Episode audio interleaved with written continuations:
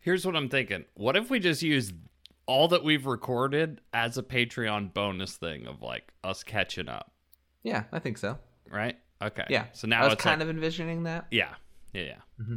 All right. So now we're like starting the episode. All right. Well, I'll have started it right when you said, "Here's an idea," Okay. and then they'll they'll know immediately they should have been a patron and they could have heard all that banter. Yeah, great.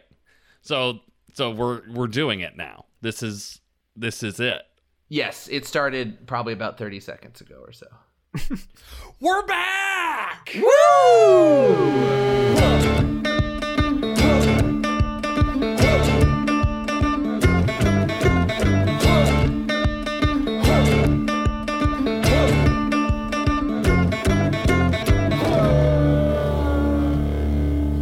Oh, it feels good to hear that intro music again, huh?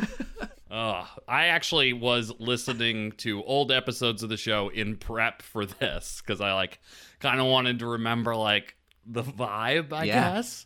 Yeah, Um, and I was it, it filled me with fear because I don't know if we can live up to the episodes we've already done. You know what I mean? Like I'm scared wait. to climb that mountain again. you're intimidated by 2021, Sam. Yeah, he played a lot of Root, and I've, you know, I took a couple Oh. months off. I mean, I played Okay. some Root. Uh, honestly, I played some IRL Root with Wimmies. If you are in the Portland area, get a hold of me. We will figure out a way to play some Root together. Uh, there's some great Root nights at some of the local game stores here that I've been going to, uh, and I'm trying to get something going at my work. We'll see what happens. Um, but yeah, I've been playing some Root, but not. I'm not as inundated with all the Root Yeah. as I was in the past. Yeah, I feel a little bit similar um, since taking time off to uh, get really insanely good at chess. Uh, however, we've played a couple of games here in Brooklyn with some Wimmies and with some uh, special guest stars from all over the place. Actually, we have one international slot just kind of saved at every root table. Uh, we had Opie's funeral from Canada visit us for the first one. No way. Uh, and then we had a player from France come all the way in and, and participate as well, which is Wait, super what? great. That's crazy. Yeah, that's so awesome. That's awesome. I played Root outside this summer. It was like at a game store where there was like a back garden. And so I played like Root in a garden, which was really cool. Where was this? It's Cloud Cap Games in Sellwood. Oh, very nice. They have a back area now. Yeah. It's really I remember that place from when I lived in Sellwood. Yeah. I'm friends with the owner. I'm glad they're still around. That's great. Yeah. yeah. well, I was busy raising a human and I played zero games of Root. And I know exactly how you feel about kind of being intimidated. And I didn't really think about it until honestly you brought it up. But now when I'm looking at the outline for the episode and some of the things you propose we talk about today, I had to mentally go through my head and be like, do I remember all the factions in this game? I thought about doing Root Pretty like back to school. like the blank dynasties. You know what I mean? and well, and today we're just coming back. Yeah. And that's actually what this episode's all about is comebacks. Don't call it a comeback except for that's the title of this episode. We're coming back. do in fact call it a comeback. yeah, yeah, yeah. Mm-hmm. I do feel like this is something that happens in Root like almost every game in my mind. There are some games when somebody gets ahead and stays ahead, but I'm going to be honest. The crabs in a bucket energy of Root makes it almost guaranteed that whoever's leading is going to get trounced and then someone who's had a tough game up to that point is going to find their path back into the lead and win the game. I mean, your analogy works because they're just going to claw their way back in, right? That's right, over the um over the dead bodies of their friends. Exactly. Mm-hmm. It's poetic. You just need a little boost, little corpse boost. Corpse ladder, if you will. Yeah, yeah. Right, right. Um, but before we kind of dive into what is a comeback, uh, you know, Why would Does- you want to come back? why would you want to come back when it's been so nice hanging out with your baby? We've got some Root news. All right, uh, right now, just dropped today. This is hot off the presses, folks. Good Time Society has a how to play Ahoy video. Oh boy, ahoy! Jake, Ahoy being the newest Leder game, an asymmetric I don't know if it's a war game, but an asymmet- Swashbuckler. swashbuckling game. Jake, uh, you obviously know how to play it because you made a video on how to play it. Yeah. What's it all about? Oh, it's a blast. It's uh, a different kind of asymmetric layout than Root. You have uh, two players each who play different uh, factions. The Bluefin Squadron have patrols and they make strongholds and they like kind of tank up uh, on the islands. Whereas the Mollusk Union have a bunch of uh, cards that they can enact different battle plans and they have a few like really fast ships. But meanwhile, there's two smugglers that can also are are taking cargo from different islands under the noses of both of those factions and delivering them to other factions and other islands. And when they do that, they gain fame as well. So it's all a big competition for fame. It's a swashbuckling asymmetric game of glory. It's super fun. Yeah. And if you want more info, just head over to Good Time Society, watch that video. Where it's described much better than yeah, did. by the same person, but a person who's probably had a little bit more sleep. All right, we've got Man, Ahoy sounds super fun. Yeah. Uh, next item on Root News is that the Songs of the Woodland Volume Two was released in August, but that's Root News for us because we've been off for a while. That's that's a new catchphrase I didn't realize we had. That's root news to us. hey, that's Root News to me. Yeah, this is a terrific uh, little compilation record featuring a, a ton of wimmies and uh, people from all over the Root content creating community. Um, uh, there's a surprising amount of crossover, maybe not so surprising, but a lot of crossover between Root players and musicians. And uh, yeah, go hear their work. Songs for the Woodland Volume 2. Big shouts to Opus Funeral for bringing the whole thing uh, to fruition and also contributing a totally kick ass song uh, go check it out. It's on Spotify. It's on Bandcamp, and uh, yeah, pitch a couple bucks over to uh, Opie's funeral if you like the stuff. You know, Yeah, it's great. I'm waiting patiently for you to promote one of the other songs, the Stoic Yes. Protector song. My shield is my weapon. yeah, I've I contributed. I Yeah. contributed Wait, a song. Kyle, you contributed to this? Not only did he contribute Yeah. a song, it's really good. I like it. And I'm not just saying that just because we're on the podcast and I need to promote you as my friend. It's solid. Yeah, thank you. I was uh, I was pretty pretty happy with how that one came out. I thought it was pretty fun. It's got And, a uh, synthy beat to it. Uh, it kind of transitions from something a little more folky. You you were assigned a you were assigned a hireling?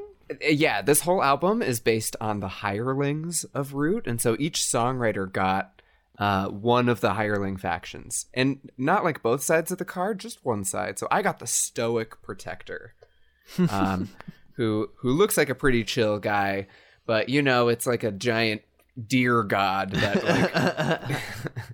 Yes, he protects his clearing, but he also marches around and just removes warriors by walking. So that sounded pretty scary to me. So I picked like kind of like a heavy, like march beat because he's chill, but he's also coming. You got to get the hell out of the way. Feels like So- the principal in a middle school, just roaming the halls, much, taking yeah. out kids, running around Yeah. between classes. yeah. I don't want to go to bulldozer. school where you went to school, Jake. It was awful. yeah, you got to enroll that kid in a different school. He'll be used to the Trunchbull like I was. Also, in Root News, we've got several uh, digital leagues came and went. The digital leagues uh, go quick. And so, congrats to all the winners and all the participants.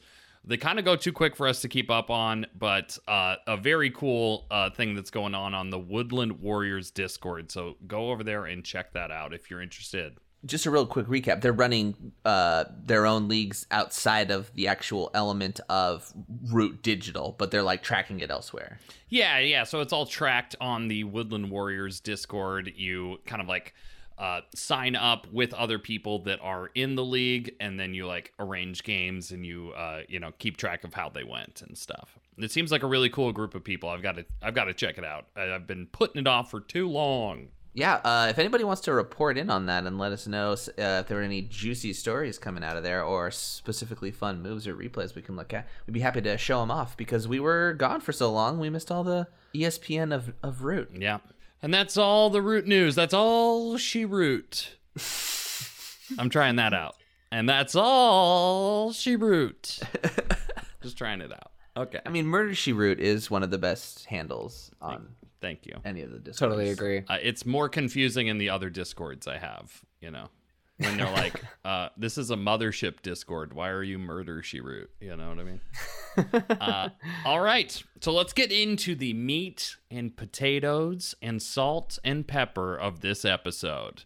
We're talking about comebacks, baby. hmm Yeah, something you got to keep an eye on if you're playing a game of Root because, like, something I always like to say about Root is that hope is never fully lost. Mhm. This is a game where you just don't throw in the towel because anything can happen. And so it's important to have that hope inside of you, let that little flame. However, we need to also have some kind of like analytical theories going on for this as well, right? Because it's all fine and well to have like, I will succeed going on inside you, but you got to look for those opportunities. You got to find the way to come back. So that's the entire episode today. We're just talking about ways that you can look for the comeback, look for that avenue. And it's not always what's going on on the board. Sometimes it's what's going on above the board. Yeah. Yeah, I would say a lot of the advice has to be above the board. But also, you're going to have to use the board as your uh, kind of like your basis of making these arguments. Even if the arguments are in uh, questionable faith, you have to back it up with facts on the board, right? So, what is a comeback en route? Because as we all know with this game, the the score tracker is pretty misleading. Just because you have the most points doesn't mean you're in the best position or in the lead in the players' minds, right? Uh, the classic example here is the Woodland Alliance can score a bunch of points in the late game, but they will struggle to have points in the early game. So is that a comeback, Jake? Yes. No, it's not. You failed. Go to the Trunchbull. Now, all right, so when we're talking about a comeback, a true root comeback, at least in my eyes here, occurs after a faction has been like good and truly checked, right? Oftentimes triggering one of their punitive mechanisms. See episode 30 the cats keep being stormed you know like one of the lizards like double garden clearings being destroyed uh, or the your big old otter ball being dismantled. All of those things i would say are like a big true check that then sets the stage for now you have to find your comeback right? But just think about it this way you can't come back until you're behind. yeah yeah there you go Yeah. That's a very bright side of life. Don't just remember, you can't commit revenge if you haven't yet been wrong. no one talks about venge We only talk about revenge So, uh, so bad news is good news. Right. At least for this episode. If you want to be a, a comeback hero, you know, uh, then you're gonna have to get checked. I think one of the the hardest parts about being checked in this way uh, is is finding the time and the opportunities for the comeback. And hopefully by the end of this episode, we can explain what you can do and what you're looking for. To be clear as well, like it, having your own point scoring kind of tempo being set back or your like presence on the board being you're removed, it does hurt you, but at the same time your opponents now have more leeway to get further ahead. So, ha- having a setback in a game is kind of doubly impactful where suddenly your opponents are like, "Hey, I'm I'm able to get set up now. Like it's going to be hard to break me if I get, you know, an, a full turn of no pressure to like get my stuff together." Um so it you know, falling behind in a game can be really tough to come back from and root, especially if your opponents have a chance to get further ahead. Right. And there's not like comeback mechanisms necessarily. A couple of the factions have like small stuff. Um, I mean, like literally, like there's some factions where it's like if you're wiped off the board, you restart like this, but that's not going to help you like catch up. Right? There's not like that same catch up mechanism like you, like in a Quacks of Quedlinburg or something, right? Um, but what Root does is has the right incentives it doesn't make a ton of sense in a game of root we've talked about this over many episodes to really target the person in last place unless they're just sitting on like four points of cardboard or something like there's nothing that your actions are somewhat wasted by policing somebody who's in last place. So that's what's kind of nice is when you do get checked, you need to make sure that the table knows that you are in last place so that they start to use their actions in an efficient way against each other. Well, I mean, there also might be a reason like you're in a spot they need. Yeah. I mean, it's always not. It's not always that simple. So I guess the, the part of about alerting the table is what's key there, right? Is telling them that you you aren't worth it ever. Right. Yeah. I uh, we'll get into this in a little bit. I've got this the five stages of grief kind of re-themed for making a comeback here. I call it the five stages of grift, and it's a, going to be a lot of alerting people of your position and your capabilities. Well, I want to also maybe before we dive into this, I want to wonder about making sure you're convincing yourself because I fe- I've I've heard a lot of defeatist attitudes in Root sometimes about like, oh man, now I'm out of the game, and it Kyle. comes from. Oh, that's my game. I was looking at Kyle. Um, but in this game, because of the scoring tempos that Kyle mentioned, especially because each faction has different ones, there's a fixed amount of turns you need to get to 30, generally speaking.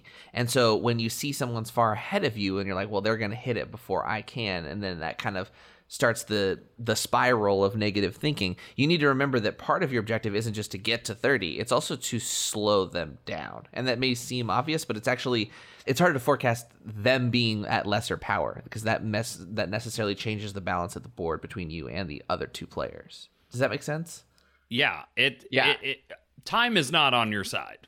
Once your scoring tempo has been set back, if none of the other three players or four players, I'm open to five player games, um, has not been set back, then you're at an extreme disadvantage because you're going to hit 30 on turn nine, and everyone else is going to hit it on turn seven.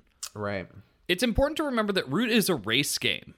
It is a race to 30 victory points. There's not an equal number of turns, right? So it's imperative that once you get knocked back, that you start to take greedy actions to get caught up.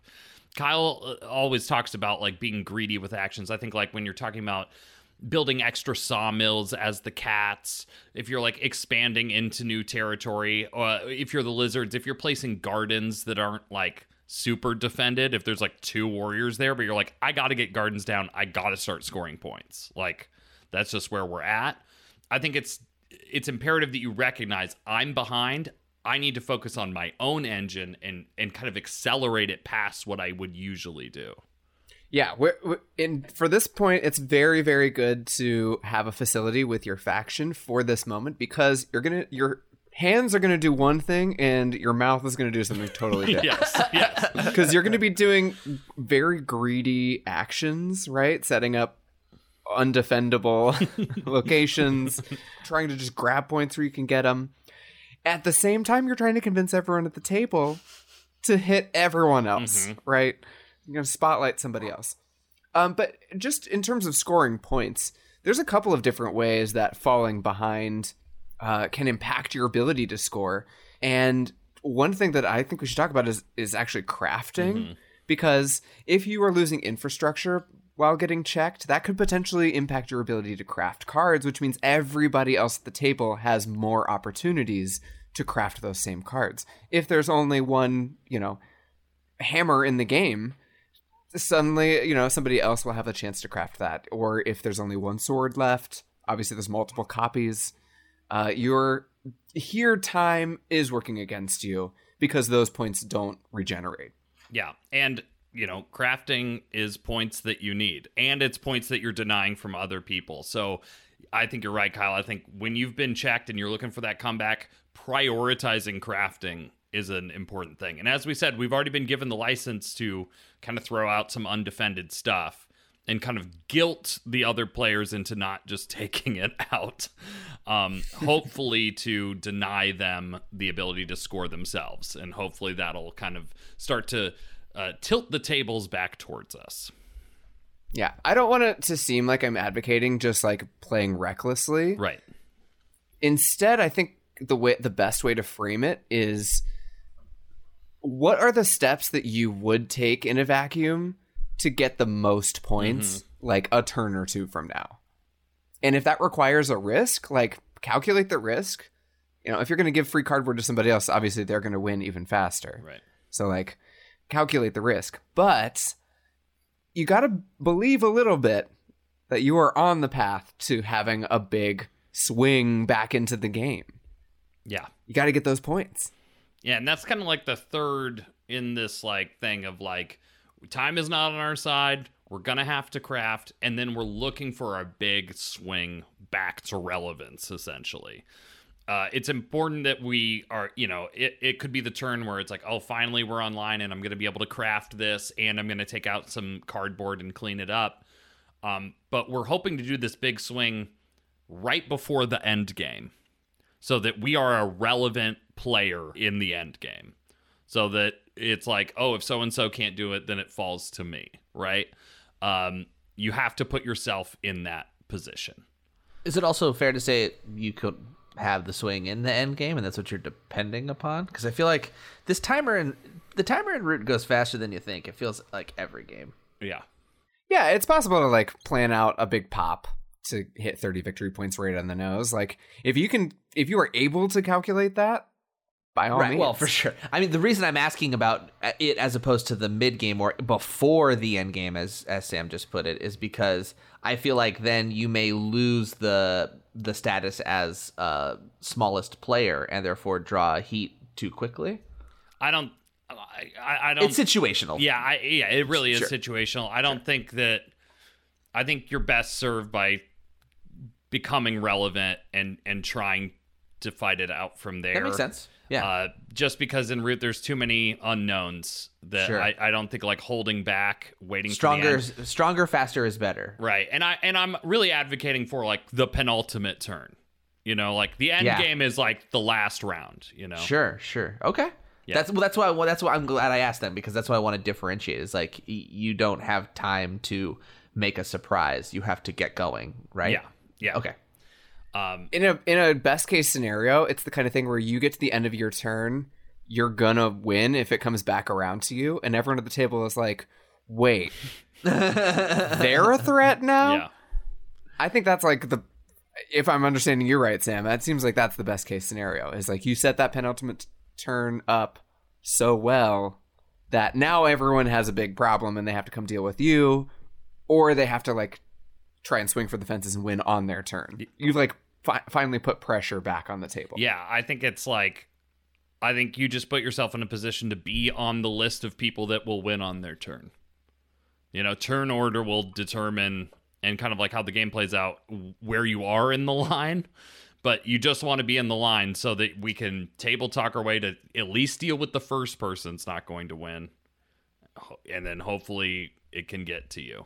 You know, there's too many unknowns in all of this to give. Yeah, and such end game of root is like a crazy place for sure. We're we're talking abstractly today, like we have to in some of these subjects with root, right? I mean, we could give Yeah, examples. but- specifically vague. yeah, yeah. I mean, we can give examples, but we, we don't have a diagram to show everybody, so it's going to be a little abstract. But that being said, we can talk specifics about what to look out for within each faction, and uh, and with a lot of scenarios, right? Um, so a big question I think that you'd be asking yourself if you've been bopped and you need to get back in the game is how much policing should I do? Right? Like I have to claw the these other players need to come back to my scoring tempo, right? I need to set 3 players back. So should I be hitting all 3 of them? What do you think, Kyle? I think you shouldn't bite off more than you can chew. If you're the type of faction that can spare some warriors, I would advise probably don't unless you can score a point or two. Really, it's it's all about cardboard if you're behind. Uh, so if there's a vulnerable clearing and you can justify it to the table like, "Hey, I'm doing my part," really you're just there for the cardboard. Uh, then sure, go for it. While you're kind of regenerating power, that is like warrior density, I think it's typically pretty unwise to uh, go on an adventure. Um, in in four player chess, there's this principle where you don't attack another player until your position is very safe. Like you don't go on adventures until you're sure that your your king is safe.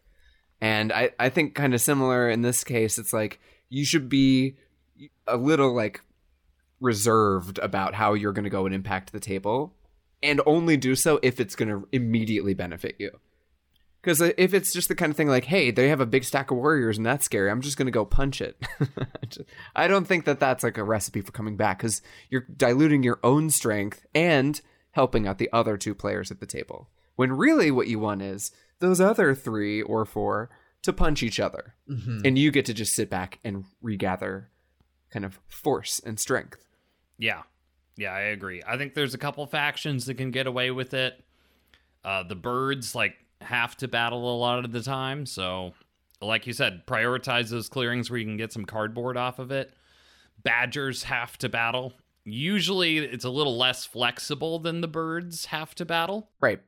But if you're in a clearing and there's one warrior from a faction and there's like five warriors from another faction, if you're the Badgers, you're going to pick the one if you're like behind and Right. trying to catch back up, right? Yeah. Because you need to keep those warriors on the board so you can rule clearings, et cetera, et cetera. Right. I, I think it's it's important to prioritize keeping as much stuff on the board as you can for most factions. And then, of course, the vagabond um, can get points from killing warriors. So Huge. not Yeah. not a bad I mean- place to battle for sure. Even that though, like for infamy, I would say make sure you're thinking about cardboard kind of primarily Yeah. because if you're going hostile with a faction, it's going to make movement more difficult in most cases. Like you, you want to make sure your options are open for that big swing. Yeah. So getting, I don't know, one point for a risky battle, to me, that's like a little bit Mm. too much of a risk Sure. for not enough of a reward. You want to be setting yourself up for that big swing.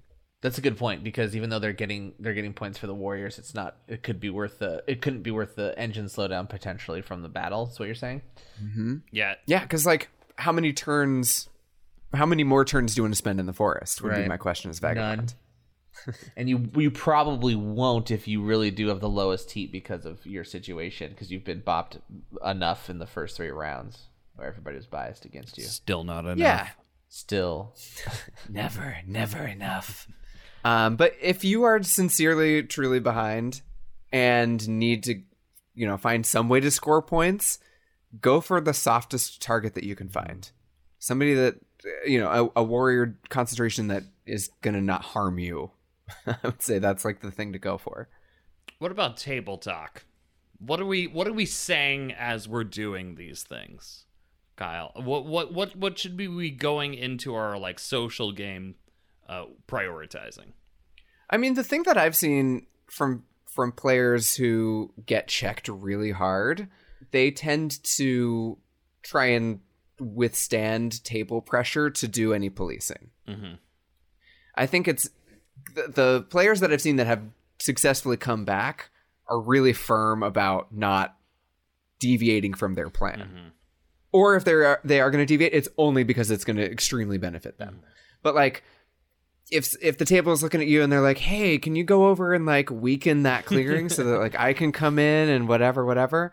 You could you just got to be like, "No, I can't. I can hit, you know, this clearing over here, or just basically be like, I can't. If I my game's gonna be over if I do that. Yeah. So Should have thought of I that just have before to- you punched me in the face, you know.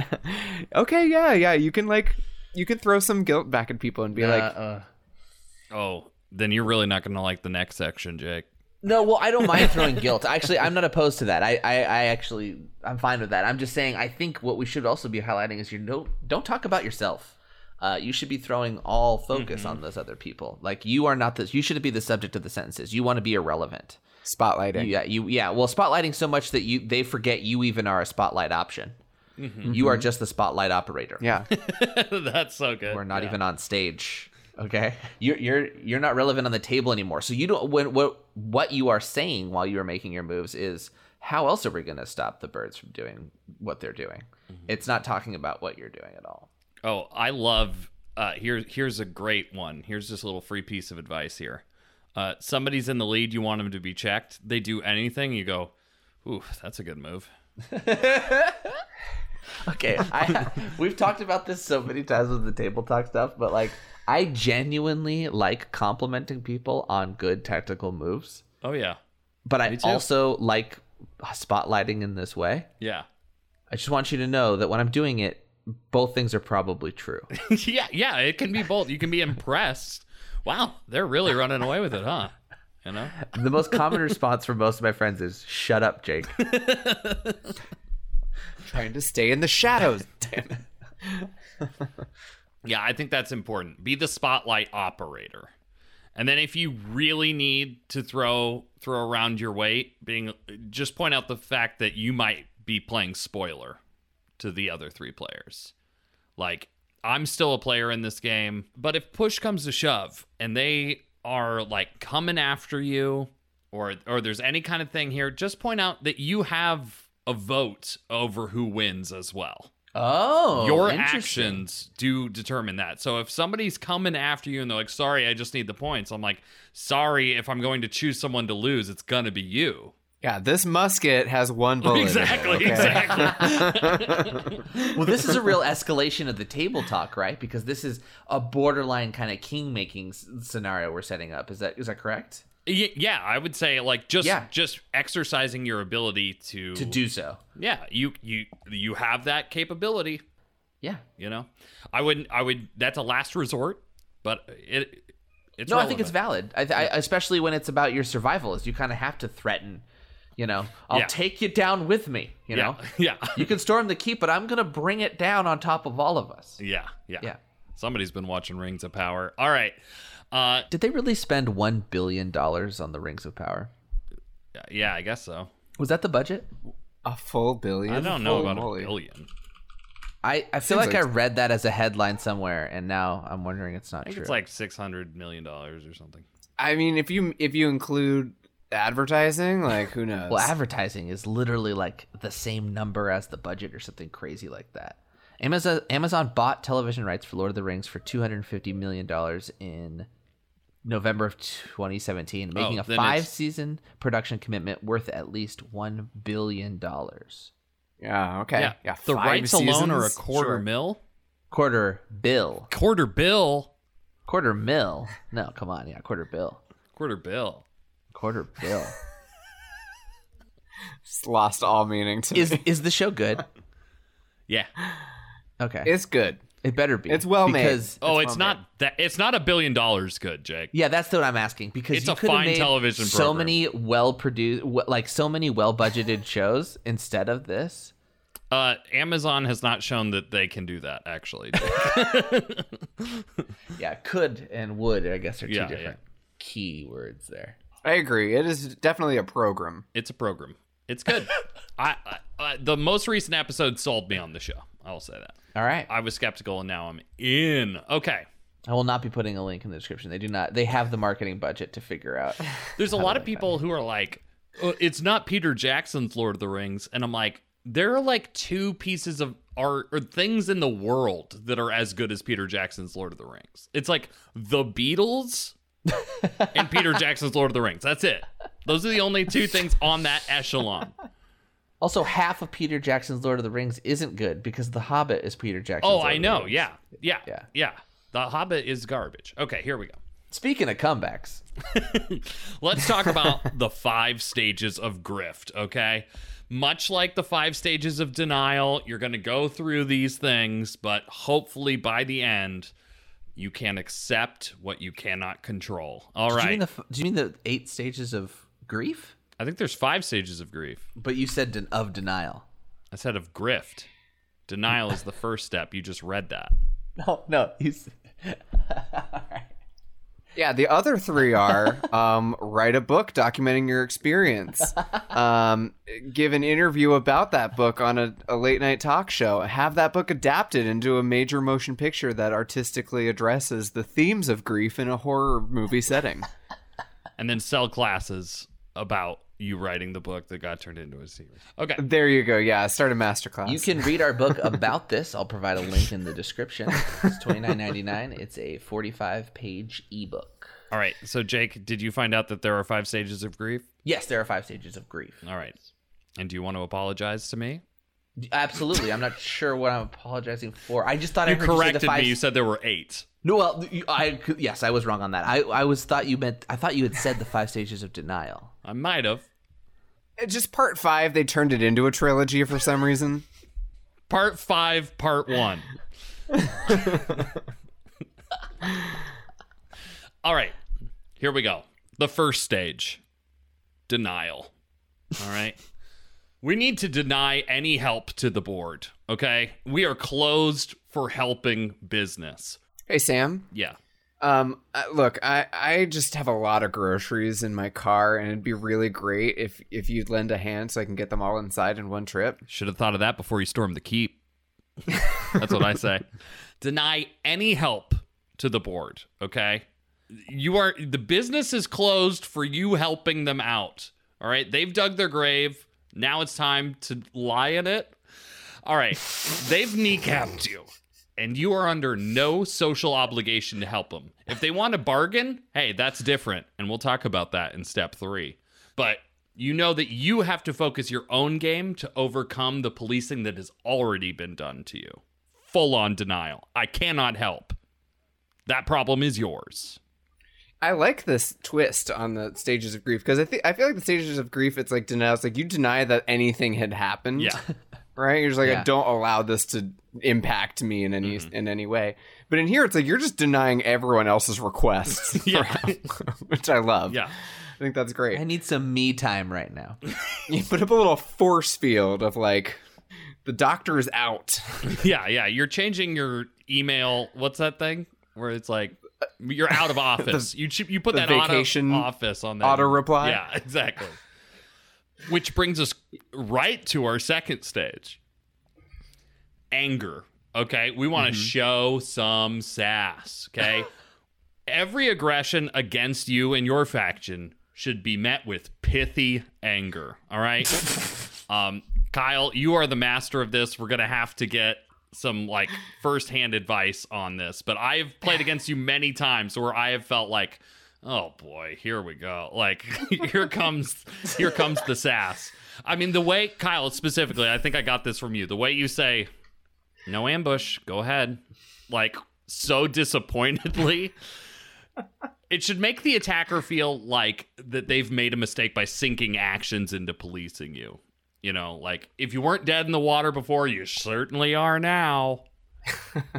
I do feel like a little bit called out by this, but it is 100% true that um, every time somebody comes after you, you have to kind of show the rest of the table that what this person is doing is counterproductive. Mm-hmm.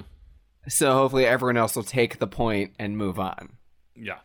You know, it's kind of like um, if like a like a fish or something in the wild has a bright orange spot that's like, "Don't eat me, I'm poisonous." Mm-hmm. It's like you got to show a little sass back to people. I will, of course, caution against whining because there is a, a different level of expressing your anger. So make sure that your anger is pointed, I guess. Pithy, pithy. Yeah, like. Pithy. Pithy's good. yeah, yeah, yeah, yeah. And I think it's okay to be like, "Okay, before you attack me, like, can we talk about this?" Yeah, yeah. Negotiate. I mean, cry, cry out about the injustice. Right. I don't I think there is it's kind of just you just got to feel it out, but like there's a point at which you kind of push past good sportsmanship and into just pleading for your life, which is like awkward and not that fun. Mm-hmm. So like be be sensitive to that, I guess. Is is my advice here, but like yeah, don't don't make people pay the wine tax for coming to attack you. Right. Speaking of the wine tax, the next, uh, I don't know if that actually relates to this, but it's how Yeah, people does. transition. Yeah, yeah. No, that was. I think that was a great transition, interrupted only by your self doubt. Great. Uh, it's been a while. It's good to Yeah, be back. you're doing Um, great. All right. You're doing fantastic. Third stage is bargaining. All right. This is where we're actively asking people to give us space on the board and time to recover. Like, I've done this a lot. I bargain a lot. I go, this, I need this clearing. I just need, like, That doesn't I sound like need a that. bargain. That sounds like a demand. you uh, kind of, because you're the person in last place, you kind of do get to make some demands. Yeah, you can you can frame it like this, Jake. You can frame it like this. You can be like, okay, how about this? I'll take this clearing, and you can hit me two turns ago.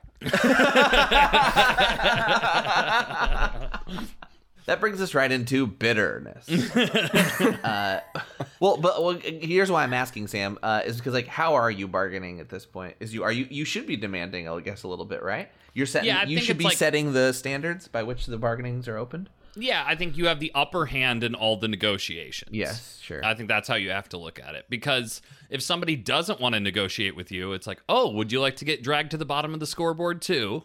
You Well, know? Yeah, I mean that's maybe, but like it, it- again, this is all very situational. But you don't always have the upper hand on negotiating if you are without power at the table as well. Well, just because we're low on points and don't have a good engine doesn't mean we're without power. And that's one of the beauties of Root. That's what I'm saying. It's like maybe we don't have the power at the table to hold much negotiation, right? Because you could say, I'm going to take this clearing, but can you actually even hold it from someone else who wasn't part of the negotiation?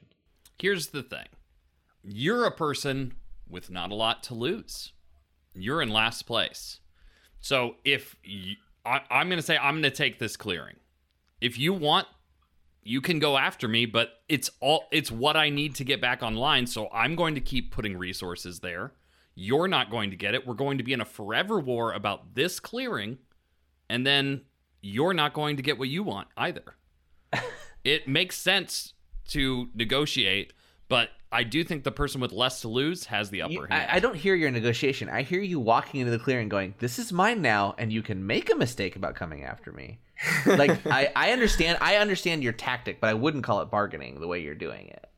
I mean, that's that's how to strong arm it for sure. I mean, but you're going to have to negotiate a lot of I, I think I think what you're talking about, Sam, is that there is some leverage in having nothing to lose. Yeah, you you said there wasn't power in that position. I think it's the more powerful position from a bargaining spoon. Uh, oh, oh, oh, I think there's power in the position. I 100% agree with you. I'm saying you aren't necessarily guaranteed power in the bargaining just because of maybe your board situation. Like maybe maybe you think you can go into that clearing and and, and say I need this and this is going to be my thing and you've made an agreement with somebody, but that doesn't mean you are strong enough to hold it from somebody else.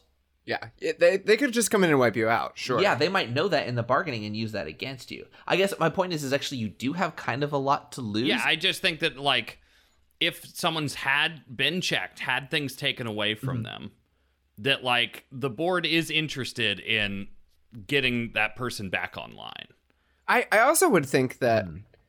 you have a valuable service to offer to the other three players, which is if we can temporary, uh, if if we can make a temporary alliance, I can impact your primary opponent, Yeah, yeah. right? So I, I feel like there's there's some leverage that you can offer, and you could maybe, you know, get somewhere with honey Yeah. uh, a little bit.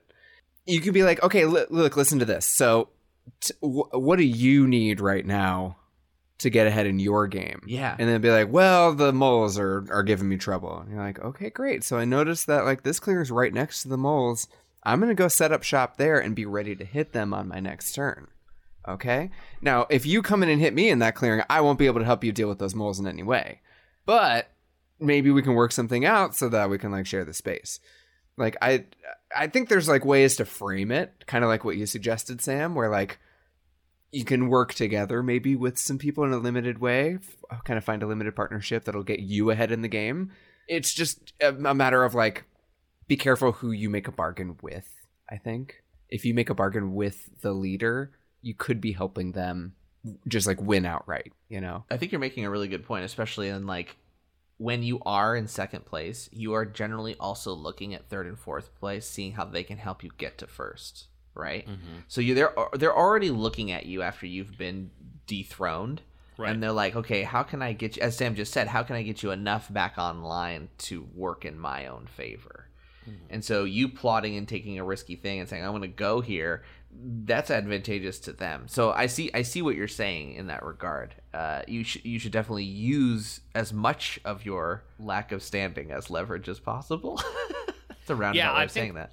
I think that's why I'm like kind of framing it like I need this clearing rather than like I'm going to go over here and do stuff because that's a lot more of resources and stuff that we just talked about not wanting to spend. Right? Well, I like, yeah, I like what Kyle highlighted about that is that we're coming to the table looking to quote unquote help the others. It's it's a little bit more altruistic as opposed to I need this now. Like the framing of that, I think uh, they both work. They're both valid. Yeah, yeah, yeah. They're that- different. Different. it- yeah, you have to know which situation you're in. Yeah. The last thing to keep in mind with bargaining is, for me at least, I, I always have to keep it in the back of my head that no one ever needs to follow through on Right. their deals. Root is not a game where deals are binding, and you're in last place, so people will just turn on you if they feel like they can win the game Yeah. off of a bum deal. So it's very important to know who you are at the table with. And if you're at the table with people that you don't know at all, I think it's best to try for like a limited version of bargaining. Prioritize being cautious, I would say. Totally agree. I think this is another situation where other players have their engines on, more online than you do. So you can be like, "All right, great. We're we're a team together. You do the thing first. That's the only way I can trust this situation is if you go first cuz I'm already behind. Why would I put myself out there to do that? And you shouldn't take a deal where you have to initiate the bond of trust because yeah, like Kyle said, they're ahead if they can use you to get even more ahead to be in first place and look like they're going to win, they should betray you. You know what I mean? That's what I would do. You know, if you're trying to do that. What trying if you to have the to, game, in terms of turn order, take the first move? What if it's like it's on your turn and you made a deal? I wouldn't do the deal. Oh, interesting. So don't take the risk if it's if it requires you to uh, be the initiator. No, I, again, I think that you have the best bargaining chip at the table, which is I have less to lose. So I wouldn't put myself in a position to lose more before other players put themselves in a position to do that. Okay. Moving on to the next stage of grift depression. Take your turns quickly and solemnly. Every card you draw is a bad one. Lean into the comedy of your misfortune. Meanwhile, you're saving up craftables and plotting a big swing. Yeah. Coins. Ugh, come on. I know, yeah. Ugh, ambush. You know what I mean? Like you don't you don't say ambush. I have to say that because we're in an audio format. Um, but like, you should just like we said, you're the spotlight operator, so your turns go by like that, and they're uneventful. if you can get away with it, you know. Yeah, Sometimes yeah. you're playing the moles and you have to worry about like what you're doing. You're the Badgers, and you're like, how am I actually going to complete this turn? I get it, but if you can get away with it, I think quick and solemn turns of like, oh, well, uh, next time, you know, you're always like, the game's already over for you. That's this is what you're exuding. That's my game. Yeah, yeah, just to put a, like a little cherry on top um, i think it's often fun sometimes if you're in this type of position and you are gonna you're about to make like a pretty risky play is to kind of paint it like well i gotta put it somewhere so i'll just you know put it yeah. but this is Yeah. actually critical infrastructure for my big swing turn that's upcoming A hundred percent. That's a great call. I think like it's important. You'll notice that these uh, kind of emotions get sweeter as we go. At first, we're like, we will deny all help, and then we're like, I'm angry if you even touch me. You know what I mean? And at the end, we're like, ah, you know, it's not so great over here because somebody might be in a position to king make somebody, and if you were too much of a jerk in the first two phases, then they might remember that and not choose you. So the the kind of like, oh, it looks like it's totally out of it for me. Then people feel like, well, if I'm going to choose somebody, it's like let's give the surprise win to you know solemn quick turn. everyone loves there. an underdog exactly, exactly. yeah fit the part fit the part Yeah. elevate you yeah. What do you think, Jake? Be subtle. Some of you are not subtle. I've watched you in the winter tournament, and you took up a lot of room being real sweet and innocent, and it wasn't very uh, persuasive. Yeah. But I, I, yeah, no, I agree with all this. This is very true. Uh, Like, also, I mean, there's just we've talked about social currency. You got to earn good, you know, credit at the table, and that's it, that's always to your benefit, generally speaking. Even though it's a game of war, they're they're going to be your enemy anyway. They already hate you. they hate your faction, I should say. yeah. A word of caution about depression, which is I think there's like we're obviously using it a little bit as like a mask for uh, trying to get back into the game, but I think there's a little bit of a um, a trap here as well, which is it sometimes can feel like actually bad to be behind in the game, and I would say that the worst uh, the worst thing you can do is like mentally go to sleep during the game. Oh, if sure. you yeah. if you feel like you're so you're so behind, like what what am I even gonna do? I feel like this whole episode is just about giving you things to actively do if you are in a situation when you are behind. And so like I'm just taking a moment right now to like n- never give up. Guys. never do don't it. believe in your own theatricality is what you're saying there's a psychological component of like being so depressed that you actually start to get depressed about it Yeah, potentially. Um, Yeah. But, but also just like I, I think you will encounter some actual feelings of like, ah, man, like this didn't go the way I wanted it to. I'm like actually feeling a little bummed. Uh, just remember to channel that into something active. Y- You're still in the game. It's root. Anything can happen. Uh, and in fact, you can take those feelings and use them to very convincingly set up your comeback. this is actually the stage where I mess up. If I'm im- if I'm kind of using this method, and I, you know, I, I've never like thought about it exactly like this when I've been playing, but I think I've used these tactics before. Depression is the one where I I mess up. I as the birds, I've already turmoiled in the game, and I'm trying to take a quick turn, and I'm like, what I do doesn't matter. And then I end up turmoiling again, and for sure close the door on my possibility yeah, of winning. yeah, you know what I mean? Instead of having an outside chance, I've actually shot myself in the foot and yes done it. Um, so I yeah, I think that's a good good cautionary tale there, Kyle. It is we're we're talking about using these emotions, but these are actually the emotions kind of that you're feeling. We're just trying to remember like we're trying to perform them to the most advantageous point. Yeah. It doesn't we don't want to go too big because then people start to turn against us, right? We're trying to perform these emotions, these tactics uh, to their most competitive level. Absolutely. And avoid just the learned helplessness that comes from being bummed that something didn't go your way in the game. Right? learned Uh, helplessness i like this And then, of course, the fifth stage of grift acceptance. Comebacks are difficult in Root. And though it always feels like somebody, the leader always gets trounced, that doesn't mean, like we said before, what is a comeback? It means you've been set back. It doesn't mean that you've just been behind in points. And when you've been truly set back, it is hard to be the one who wins the game, especially if the other players aren't going after each other, which again is something that you're trying to influence socially, but you actually don't have control over. It requires all the stars to align. You can do everything right, still not have enough in the tank to uh, get over the finish line. You have to accept that this is a multiplayer game with interactive conflict, and cold calculations might not be enough. Let go of what you cannot change. And Wait. set up another game. Let's go again right Okay. after this one. Namaste. Let's fight.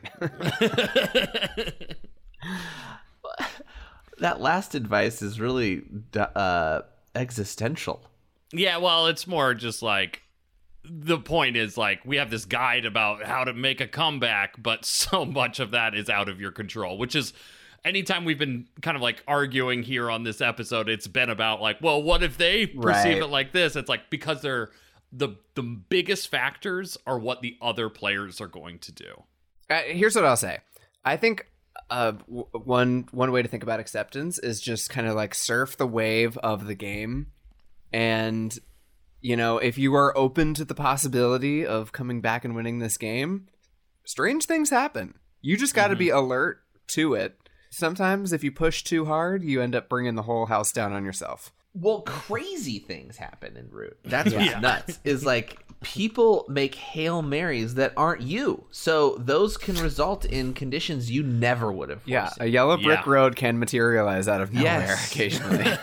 and honestly they're the things that we talk about the most right we've mentioned this before but there's you know there's no good tale without starting down in the trenches so if you find yourself in this situation, just be thrilled that you get you're about to get to share it on Discord after you complete it. That is 100% true. I will say so uh, an example of a game where I definitely came back from a, a fully losing position. I played the Moles in uh, the winter tournament I think 2 tournaments ago and I uh, I just had a, a really bizarre game. Like did not do a great job. I had stacked up my moles in like two clearings that were very far apart. It kind of looked like I was going to go for a bird dominance play, but that just like never actually happened. And instead, It kind of looked like, or you were thinking about at one point. it just kind of looked like I, I was. yeah, somebody brought it up, and then so I just kept threatening that that's what I was going to do. yeah, that sounds like you. That's what I'm going for. Um, but it it never happened. I was like, I got checked. I was behind. I got to I don't know like 22 points or something, and I was just like, well, that's probably it. And then just a random series of events uh, took place that like everyone kind of got to 29 in front of me, and it got back around to me, and I was able to cross the finish line. And Wow. I, I will say that wasn't like the biggest setback in the world leading up to that, but I was definitely losing. I wasn't playing great, and I could feel that I was playing poorly, and so I felt like I had just lost the game. But because I had taken such an odd path, I had a huge kind of like assembly of mole warriors in one clearing in the corner. Again, I was like fake going for a dominance play, like it was a bluff. Uh, why why that would be effective, no one knows.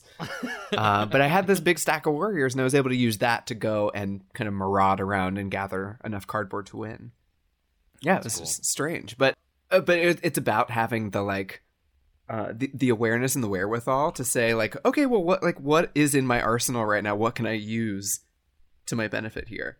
I I feel like it's also the awareness of not having awareness of all the possibilities because there's so many damn variables in this game. Uh, yeah, that's true. You can you can get lost in the sauce for sure, but Even in the sauce that you know no one could have predicted because it's an irrational move by someone else.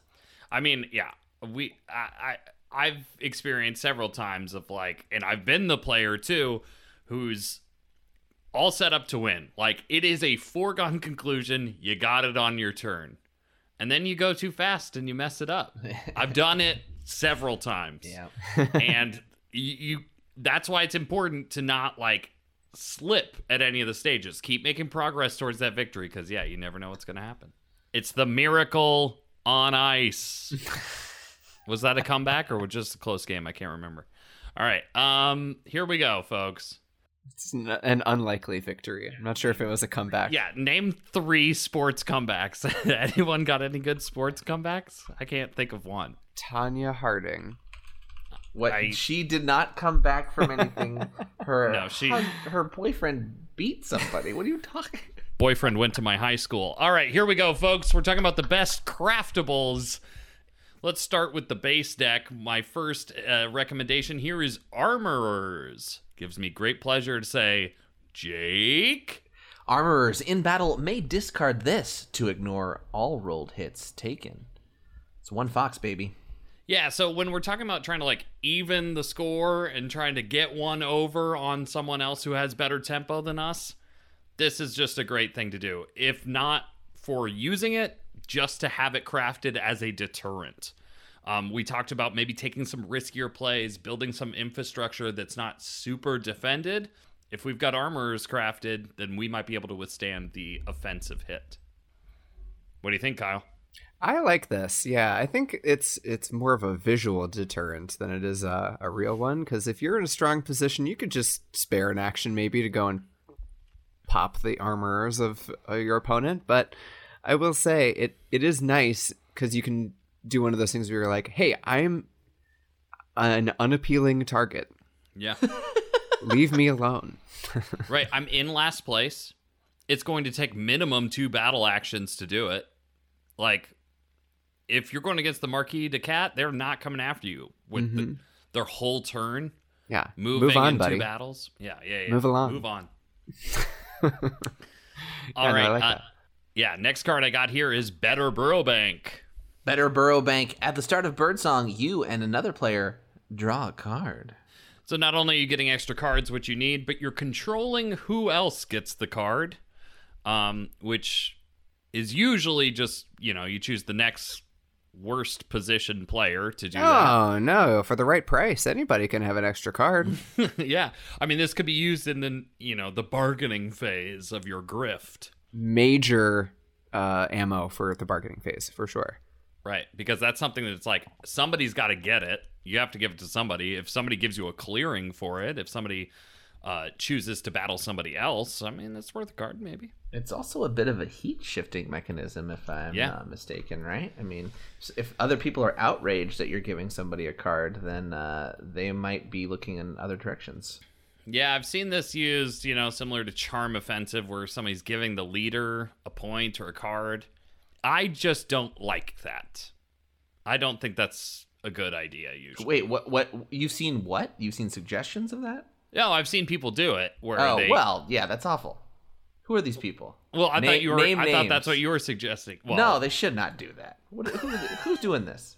The idea is to paint a bigger target on the leader. Right.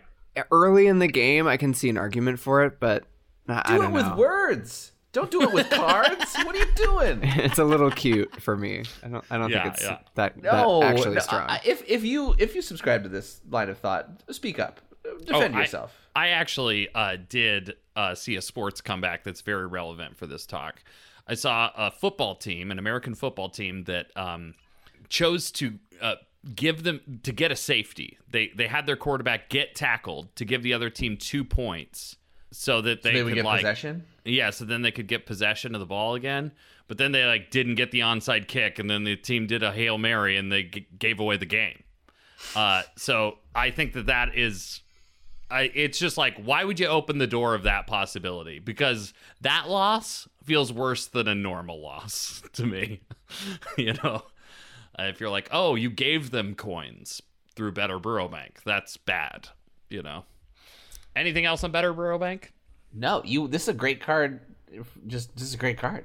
Yeah, I you want card. this card anyway. Like, it's gonna help your comeback. Yeah, of course. Yeah, you'll notice the theme of the cards here. Uh, turns out when you're behind, you kind of need the best cards in the game. oh, so the Uh, theme is just duh, Yeah, all of these cards are the most duh cards. which Uh, leads us to our next one. Yep. Favor of the whatever the foxes, the mice, or the rabbits. Jake, favor. Favor of the foxes. Remove all enemy pieces in fox clearings, then discard all enemy pieces. If there's one comeback card, it's this one. you know, If there's a card that's central to anything you do, it's this one. it's it's always good. It's always good. Yeah, it's dynamite if you can light it. You know. well said.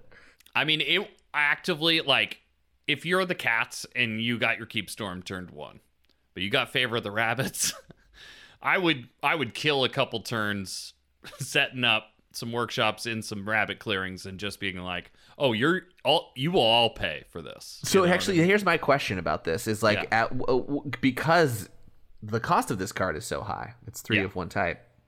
Like, what extent are we gonna go for that, given that we are behind already? Because this is a no duh card, but it's not a no duh cost. Right. I this is like one of the only card. Uh, this maybe coffin makers uh, would be the one I'd be like, all right, I'll turn. I'll take a whole turn on pause to make sure I can get this next turn. Yeah. Um, I'll take an inefficient turn to blow up four clearings. Yeah, I'll do that. I will say, like, there have been a few situations where I've I've been in this spot where like I needed the comeback and had the favor to do so, and maybe even had the mechanisms to get the crafting started for it. But by the time I did, the contents of those clearings had changed to where it was really just like me lighting off a firework in an empty driveway. Yeah, especially if you're the birds, right? If you have to mm-hmm. have a crafting mm-hmm. piece and Yeah. your crafting piece, you it's a building, you have to rule to build it. By the time you have three of those clearings, it's like, well, I already you killing? have those clearings. Right. Uh, cats can kind of like put workshops in one clearing, so you can kind of be, you know, save them up there. Uh, and people, especially if it's rabbits, will be like, "Oh yeah, they just want the good rabbit cards." Maybe you know they won't be thinking about the favor.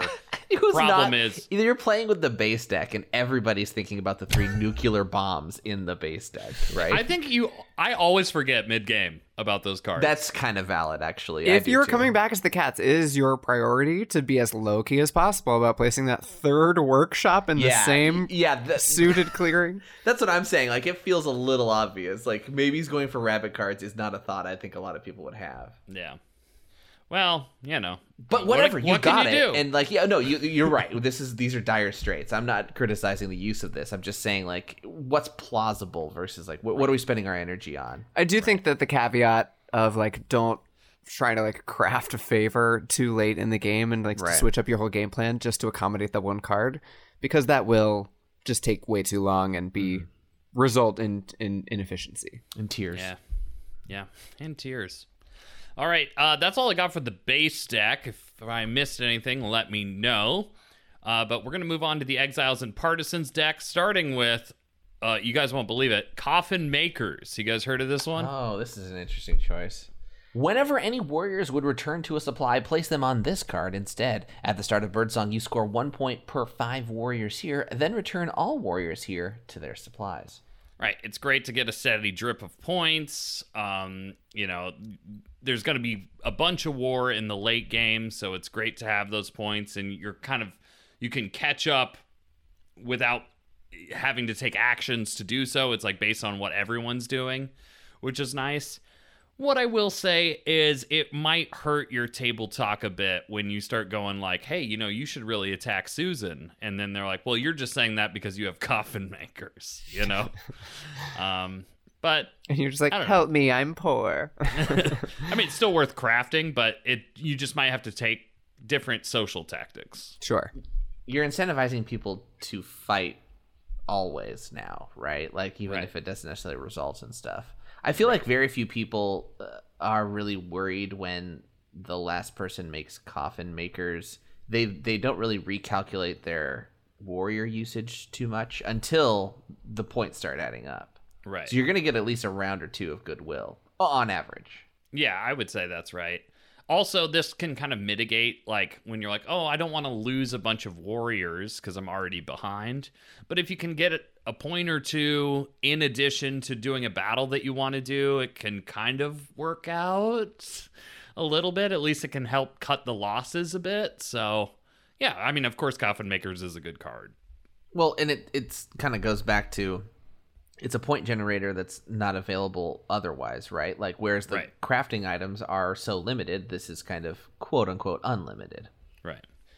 Uh, and then y'all won't believe that we're going to recommend this next card. It's called False Orders. this would not be a Woodland War Machine episode without recommending the crafting of f- false orders. we're back for season three, and we are talking false orders. I can't wait till we do the new false orders episode. I mean, we probably could do a whole episode on false orders. This I'm gonna be this real. has turned around. This is this has flipped a game on its head. Yeah. I've seen it happen multiple times. Mm-hmm. One instance of false orders can just completely shake a faction to its core. It can reverse fortunes. That like this card is when deployed skillfully and with good timing, one of the most powerful in the game. It brings the most uh, unforeseen consequences, right? Yes. It's like those parts of the plot you can't quite piece out. Well, then someone false orders and you hadn't even realized that was an option. You're like, oh, well, now the rats aren't there anymore. Yeah. Yeah. And like, not only are you usually clearing a big stacked clearing out to get to the cardboard, but you're also moving that army somewhere else. And so that can be used to, like, hey, I need player two and player three to fight. Well, I'm just going to make it super easy by moving your army there myself, you know? Um, so, yeah. False orders in Birdsong may discard this card to move half of enemy warriors rounded up from any clearing as if you were that player in their life right now, wearing their clothes, ignoring rule. And do a little voice, do their voice to them. You know? Hey guys, why don't you want to go over into this clearing? I'm gonna move my warriors here now. I'm the Badgers. I like stone tablets. I'm more of a figurine guy myself. um, so the, the, this is a super multi-purpose card. Not only can you evacuate a clearing to soften it up for a future invasion by your own pieces, but you can take somebody's stack of warriors that they are keeping for an end game wrecking ball and just make that a little bit harder. Or give somebody else the opportunity to chop them down to size. The last thing to think about as well is in Root, oftentimes the maps incentivize being close to the center uh, because you can just get places quicker. But with False Orders, you can take somebody's army and push them to the edge of the map where they will have no impact on the game for the next like turn unless they have a lot of movement actions if it's a faction like that. But I think of this card as like the ultimate positional weapon. Um, and if you are looking to make up points and potentially check the leader, uh, having them leave all of their, you know, buildings and stuff under defended, so you can sweep in and collect those mm, cardboard points. Uh, it's, it's just a heck of a way to, to flip a game around. Yeah. So we were agreed. False Orders is a good card. Yeah, absolutely. It feels like the swing is contingent upon you using it, right? yeah. It's a great talking to swing turn. It's a great like first thing to do on a swing turn. Yep. Yep. All right. Next up, we got League of Adventurous Mice. What's this one about, Jake? Once in daylight may exhaust an item in your crafted items box to make a move or initiate a battle. As if you were your own player wearing your own clothes. But still do the other player's voice, right? Yeah. Oh, I'm a badger. I'm gonna make a move. Silver meeples. Uh, Why yeah, are they all? so- they're all old, old men. yeah, I don't know. Uh, they've been in the forest a long time. Uh, League of Adventurous Mice is is great because we hopefully are crafting, right? We talked about how important that's going to be to the comeback, and then this gets us extra actions for doing that, and usually actions that people aren't calculating. A hundred percent. This is the most like undercover action expander card that exists in the game. Everyone forgets that you have it. It's so like peaceful and just like innocuous. And you've got your little like items on your player board. Like who's checking that? No one's checking that. Yeah. Uh, but this can this can get you all the way across the map. This can get you that extra battle you need to take out somebody's stronghold. Like, yeah, this is this is a wonderful You say it's peaceful and innocuous, but the art is a mouse burning a clearing with torches. And he's like, look, has a crazed look in his eye. They're adventurous. Those They're scamps just burning down the woodland. Yeah, this is one I forget about all the time. I've fallen victim to uh, underestimating folks when they have this and not seeing that suddenly, oh, they could do more battles than I ever calculated. There's that moment where they're like, um, I all right, so I exhaust a sword, and I'm like, what? How? Oh no. Great, League of Adventurous Mice. Also, it's a cheap card to craft, so that's also One helpful. mouse. Come on. Yeah. A card that costs two mice to craft is Master Engravers. Master Engravers, whenever you craft an item, score one extra point. I mean, we talked about how important crafting is, and we're behind in points. Uh, duh, this is great. Is it great enough to set up for? I think is the conversation we want to have. I mean, it's you. You got to go to mouse crafting pieces in order to craft it. Mm-hmm. Now, granted, mouse is a great suit to have crafting pieces in. Mm-hmm. If you're scoring an extra point for every single mouse thing that you craft, Right. There- there's a lot of potential points there. I think the question is at what point in the game are you crafting it, and what is left? Because if it's if like people have done a fair amount of crafting so far, it might not be worth setting up for. I think you just got to. It depends on the game in, at hand. If there's items left, go for it. Can we quantify it? I'm wondering. It's like because I, I agree. It's it's entirely based on like what number of crafting points are left, right? So I mean, I know there's two quantities. There's the item, the number of items left, and then the value of points that are remaining, right? Okay, I'm gonna make a just a back of the envelope calculation here. Yeah. If there's at least one T left in the wild, I think it's worth it to craft master engravers. Mm-hmm. Is it worth it to take an inefficient action to set up to craft it? If you have the tea in your hand, yes. Yeah. Yeah. That's why I'm not sure this master engraver thing really is worth it. It's it's so situational that if you're in the situation, then okay, thumbs up, we approve. But like you have so many limited options right now in, in our scenarios. Like in, in when we're in this abstract, we are clinging to life and we're making deals to get it done. So it feels like our earlier bargaining of I need to be here, if that also includes us suddenly setting up a ton of crafting, that's just a lot of work and maybe a lot of suspicion at us. It might take too long. Yeah. Yeah. I think that's the thing to keep in mind. It might Yeah. take too long. We're already behind on time. You just got to judge it. Well, you made a good point, Kyle. Is like also when in the game, uh, very much based on like what points are left in crafting, but also when is this in the game? How much time is left before it's about to end? Right. Do other people have mouse crafters or crafters that you're hoping to use for items? If you're know. if you're if it's really early still when you got hamstrung, then it, you're more likely to make use of it. Yeah. Yeah. Yeah, if you're going to have to put a crafting piece somewhere, two mice is pretty good, especially because it has to do with our next card, Murine Broker. Also two mice. Murine broker. Whenever another player crafts an item, draw a card. Yeah, I like this card a lot. And I actually think that this is maybe a little bit more, uh, a little bit stronger in the end game than uh, Master Engravers, Yeah, potentially. so. Just because it gets towards the end of the game, more people have more crafting pieces out, more items are getting crafted. Your card draw is going to go up. And this is exactly the time that you need extra cards in hand in order to A, get in on the crafting game, and B, like have, you know, material to work with. So I, I think the card advantage that comes from Murine Broker is like as your opponents are getting ahead, at least you have a way to, you know, you're benefiting somewhat from that because it's unlikely you're going to be able to fully prevent them from, you know, crafting whatever they want. No, you're not gonna. You're not gonna be able to prevent them. They're they're in the positions of power. They're gonna do what they want. You just need to capitalize on it. And this mm-hmm. is a good. This is another two mouses you you said. So it's it's still possible. You need cards to make the unforeseeable foreseen too. Yeah. Very much. Yeah, one card could be the difference. You could draw false orders. You never know. Right. I love that we're just basing these cards on the ability to draw false orders. It improves the quality of the card. All right, and then the last one we got here is Swap Meet. Swap meet once in Birdsong. Take a random card from another player, look them in the eye, then give them a card. Uh, usually you'll give them the same card back and say something like, yeah, take this Ambush. Back." Yeah. Didn't who need that. This crap.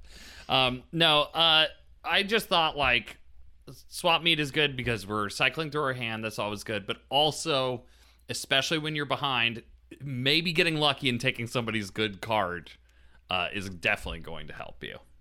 Yeah, very much. You might even steal a false orders from somebody. You know. I mean, again, the false orders ability of this card is through the roof. All right, its false orders index is a ten. Uh, but no, I, I do like this card. It's also a really easy card to craft at one rapid craft, so Yeah, go for it. Um, this is this is nice. It's a, a nice like indirect way to check the leader as well, uh, or anybody who is not working with you. yeah, another bargaining chip. Yeah, it adds fuel to your. I've got nothing to lose. I'm gonna take a random card from your hand. All right, and th- those are the craftables we have for our comeback. All right, but we've ignored one. You could say huge major factor of root. uh huh. Okay. And that's um I guess this game's about uh I don't know, the factions in the game. yeah. To which we have ten now. Okay. All right. There are 10 factions in Root, and we are now going to draft them based on their comeback ability. Ooh. Okay. So I'm going to uh randomly I'm gonna roll a die. I'm gonna roll a die for Jake. Jake, you got a four. All right, I'm gonna roll a die for Kyle. Kyle, you got a five. I'm gonna roll a die for me. I got a five. Hold on. Sam I'm got a twenty. it. I got a five again. Hold on. Sam. I got a does- five again. Sam, no. I'm not joking. I got a five again. If you get it 20. Okay. If All right, you, but we're due. We're due. I got a one. Okay, good, good. Good. I'm glad All right. you understood. All right, so it's going to go Kyle, me, then Jake. Kyle, uh, with the first selection of the comeback draft, who would you like to select? The faction, and let's let's put some parameters on this. All right, the faction that you feel like can most respond to a comeback. And again, a comeback is it being thoroughly checked and coming back. Okay, so not just Woodland Alliance. Woodland Alliance would be like their ba- a base has been taken out. You know what I mean? Mhm, Early mhm. on, or they weren't allowed to revolt and get that early base or something, right? Um, I'm kind of torn between a couple of factions here. I think the one I'm gonna go with is the Underground Duchy. Whoa, that's a strong choice. Yeah. Kyle, why did you choose the Underground Duchy for the most comebackable fact? I think because price of failure, which is their uh, punitive mechanism, uh, price of failure means that they will lose their most valuable uh, swayed minister, and in a lot of cases, you're going to be able to sway um, a, a minister that's like a, a shield, right? Like a, a lord that then lets you hang on to brigadier and mayor, the kind of core of your actions. So if you know if you're losing brigadier from price of failure, then that might be a little tough to come back from. But I actually like really believe in the moles to get reestablished after taking a hit. Yeah, I I think that a comeback for the Moles would be losing Brigadier or, you know, being significantly hampered like you said in your example when you were the Moles and had a comeback. But I do I still think it's a good pick in terms of the Moles can bounce back. They can They have auto-generate- at the end. Warriors, they yeah, there's there's a lot of ways that they get little um, efficiencies that help them bounce back. And as we saw in like the winter tournament, you can literally take all the moles and put them in your burrow and keep them safe. like I, I did that in an IRL game recently where I Oh, yeah. um, I dug a tunnel, I punched the badgers, I just went back into the tunnel at the end of that turn. Whoa, really? yeah. yeah, it was a little strike force. It was awesome. That's interesting. that's great. Jake, any criticisms of the underground tu- duchy as a choice here? No, no, no. I mean, I'm famous for hating its punitive mechanism and thinking it's the worst thing. But like, you know, I, I see, I see your all. I see the point here. I mean, I there, I've, I've definitely had a few games where, uh, as the duchy, I was hit so hard that I was in this comeback position, and I don't think I ever successfully pulled it out. But it doesn't mean they're not more likely for it. It just feels like the situation you mentioned, which is that you have the shield bureaucrat to uh, prevent the loss of your more important ones. That is true, but it's not always the situation, especially if you get here early enough. You can kind of get hamstrung of the actions that you're assumed to have by turn three or four. That assumption's not there anymore sometimes. So I feel like unless they really did get started, then it actually is kind of a struggle for them to get started again. Does that make sense? It is true. Although I, I do want to add one thing, which is um, in terms of leverage for coming back. I think the moles have you know p- uh, the potential to have like a warrior count that's worth considering, uh, which could be useful in a negotiation. Mm-hmm. mm-hmm. Yeah, that's true. Well, with the second overall pick of the comeback draft, uh, I am going to take the Vagabond. Yeah, yeah. um, Vagabond obviously is really, really good at coming back from things. We've seen games where the Harrier literally spends half of their turns in the forest and still wins the game. um, eh, the fact that you get points for warriors, uh, the fact that like your punitive mechanism is take a turn to heal your entire engine and you're back online. Um, apart from like you know uh, getting points from aiding factions, if we're talking about like trying to play the social politics of the thing, like I can literally give you fuel to go hit so and so, while still gaining points in the meantime. Gotta love the vagabond's ability to bounce back. But I'm I'm open to hearing any uh, any criticism of this pick. I was assuming this was going to be the first pick. Like, Yeah, me too. this guy is known for being hit three times and you just counting him out, and then suddenly he just had 12 points. And you're like, what? what the hell just happened? Yeah. Kyle's done it to us. Uh, I will say, I think the only thing that hurts this pick is the fact that it is the vagabond, and that your social game is like, guys, look at the rest of them. They're like, Right. you're the vagabond, right? Um, But people But- can't really interfere with you too much. That's know. the thing is the turn when you pop out of the forest is so you're just so blissfully free, you know. yeah, yeah. no one can touch you. You just do whatever you feel like. That's the thing is like you you're you can't be interfered with in general. I mean, obviously you can be hit if you are at where they are, and then you determine that more often than they do. Uh, so it just makes them more able to do what they want. So even ignoring all the very valid things you said about their abilities and their point scoring mechanisms, it's just the fact that they're kind of unhindered in a lot of ways. Mm-hmm. Yeah, the vagabond, unquestionably. I guess. Do you have a for a hot take? Since I think this is an obvious choice, is that the vagabond should be high. Do you have a particular vagabond you think is the most comebackable? I guess the Harrier, mm-hmm. probably. The movement alone. Yeah. Yeah. I think I think the main thing that's gonna make it hard if you're gonna go slashing and checking everybody is that hostile movement restriction, and Harrier just glides away from that. Yeah, we read the cards, so I might as well read Harrier for you. Uh, Glide, which is a torch move. Once, uh, excuse me, move to any clearing, even hostile, on the map without exhausting any boots. And as a reminder, hostile clearings usually require dos bootos, two boots, right? An extra boot. And an extra boot. Yes. All right. Yep. All right. That's the vagabond. Jake, who you p- choosing with your first? You pick took here? mine. I was like, he's gonna take vagabond because that's what I'm gonna take, and that's what he should take. He should. Yeah, this is absolutely right. So now I'm actually. This is where I'm kind of stuck a little bit. Yeah, I think it gets really interesting here. I, I'm gonna say an interesting faction, knowing that I think it can be easily countered, but I, I, I think it still has the ability. I'm gonna say the Riverfolk Company, oh, that would have been my choice too. I think that's a good choice. just because they can talk themselves into an engine if they, if they play it right, and th- that's what most of what we've been discussing today is is is table talk's the most influential part of all your machinations at this point, and who better to talk than the sales otters? And when they're behind, people are feeling like it's okay to buy. Yes, yes, they're almost incentivized to utilize the uh, uh, the otters because if just they do it, then it won't really be a problem, and they'll get the edge they need to win. But if enough people keep it going, then the otters are back. I mean, where the where the counter to this obvious is that they can easily be shut out, which is obviously their Achilles heel. But in a scenario where we're in comeback land, I'm assuming that's not the case. Yeah, I think this is like the perfect scenario for the Otters is a, a situation where you're beat down early. Also, usually when people hit the Otters, it's really costly because you're the thing to check them is to remove their big otter ball, right? Well, that costs a lot of battle actions, and you don't gain a lot of points from that. Maybe one if they had a trade post. Yeah. Kyle, any any thoughts on this pick here of the Riverfolk Company? I I think it's a really good pick. This is this is one that I would have gone with for sure.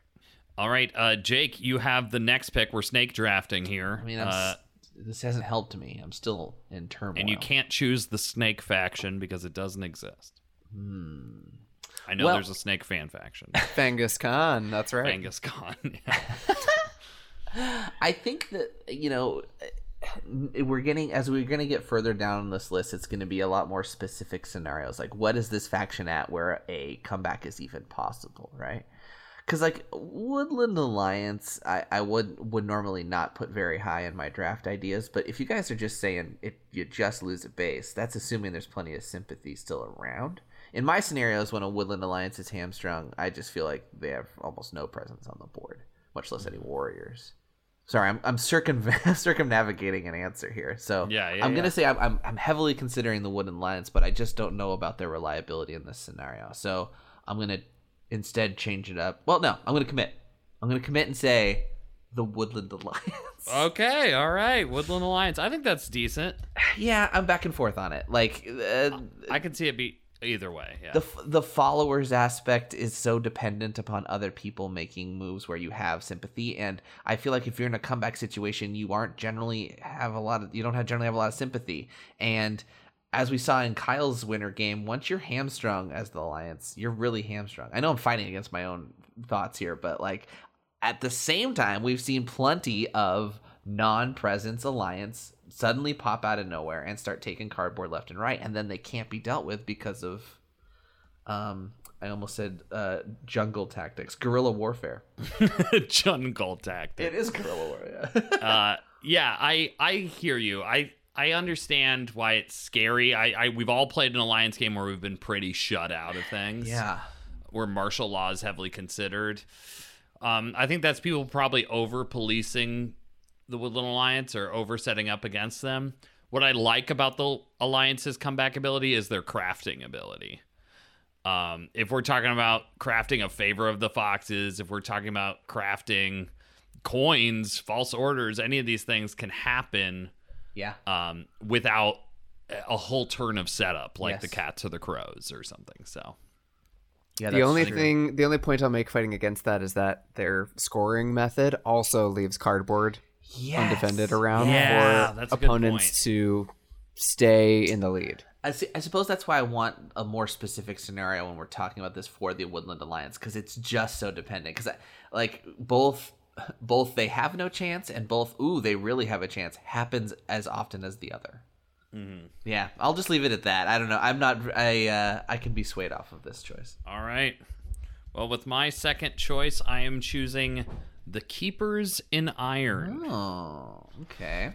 Uh, I feel like we've seen a lot of com. It's always that the keepers like, oh yeah, yeah, no, keepers are done. There's no badgers. It's all done. And then the player discards three cards, and all of a sudden there's six badgers, and then they're moving, and then they're attacking, and they've delved, and they've recovered, and it's like, whoa! I thought we just spent all of last turn dealing with them, and then now they it looks like nothing happened. Uh, that's particularly when their retinue is really full of cards because that's the thing you want to affect, but uh, your opponents can't really do much to affect that other than putting you in a bad position to like use the cards and discard them. Uh, so I think that Keepers and Iron are, are good at uh, looking like they've been hit or even being hit and bouncing back pretty resiliently. Almost too resiliently. Yeah, they like to surge from a kind of like minimal kind of place, uh, or at least that is possible. And yeah, that one badger out on the map that just turns into a way station, and then suddenly there's a billion of them. yeah, yeah, yeah, yeah. Just like I thought it was okay to leave them alone. It was not. So I was considering these guys, but I have I have seen plenty of games where like where when they were hamstrung, they were done in a way where they had to be moved across the board away from the relics they had remaining. And because their way station flipping and movement is so lethargic for lack of a better term, I felt like they were almost denied a comeback by just geography. Um, again, that's also situational, but I, I found that to be a hindrance is their their their inability to get the way stations immediately where they wanted them was enough of a slowdown.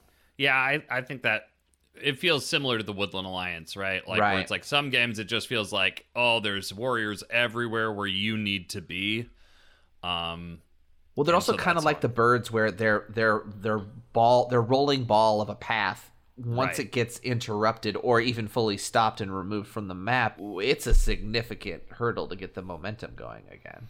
Yeah, that's true. It, it does remind me actually the like, you know, the mechanism where it's like if all badgers are removed, then you can choose anywhere to start is actually really great for Yes, the badgers. yes. that's like a great situation to be in. But, But, you've highlighted in our, our own Badger guide against them is like let them have something in a disadvantage or in an awful Yeah. place. Let let one Badger live, the poor bastard, amidst no relics he needs. yeah, I mean, there's also a way the keepers and iron can get totally soft locked Yeah. out of the game. Yeah. Like that. That is also possible. And that's true for Woodland Alliance as well. So they could just Yeah, no yeah, more yeah. sympathy. And probably Kyle's next pick too. If I'm gonna predict, what are you gonna pick, Kyle? Um, my next pick is going to be the Eyrie Dynasties Yeah, I that's think what I thought. they are the quintessential comeback kings. Oh, yeah. I mean, they're the ones. They're the only ones who lose points. So if you want, if you want an underdog, you know, built for collapse, right? yeah, Uh, they uh, are a very resilient faction because of their ability to recruit and get out on the map. That's just like what their bread and butter. They get warriors and they go do stuff. hmm And if you're trying to get back into a game, it's important to have some material at your disposal and some ability to impact the board. Goes a long way when you're trying to like make a negotiation or like implement some plan to like score points. Uh, and I, I think that Eyrie Dynasties is a great way to do that. And usually, if they've turmoiled, you've had enough turns to kind of curate your hand somewhat. um, or at least have some card draw going. And just because you turmoil doesn't mean you've lost all your roosts either. And turmoiling early can be bad, but that does mean that going into the end game you're going to have a larger decree. So it can kind of go both ways. Um, I would say the worst case scenario is you hit the like late mid game and turmoil, and then you just don't have enough time to put cards in the decree to like do anything.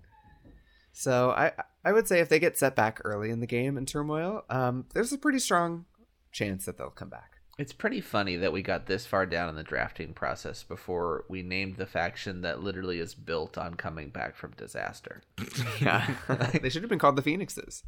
Oh, Kyle. Email Cole right now.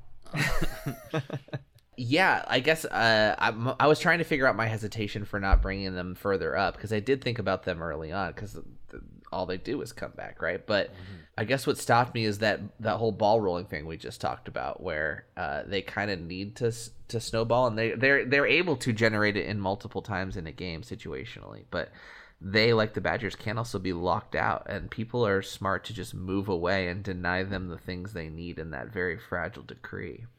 Uh, another reason why I like this pick is that when you do turmoil, you get to choose a leader that has an ability, right? And you can like assess the situation at that time. Do I need charismatic because I don't have a lot of birds on the board and that's how I'm going to come back?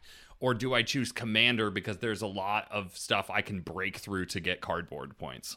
Mmm, cardboard. right? Uh, so I think this obviously is a good pick. I didn't know there would be six good picks. I thought we'd be like debating this more at this point, but I can't help but think this is good. All right, Kyle, your last pick. What's it going to be?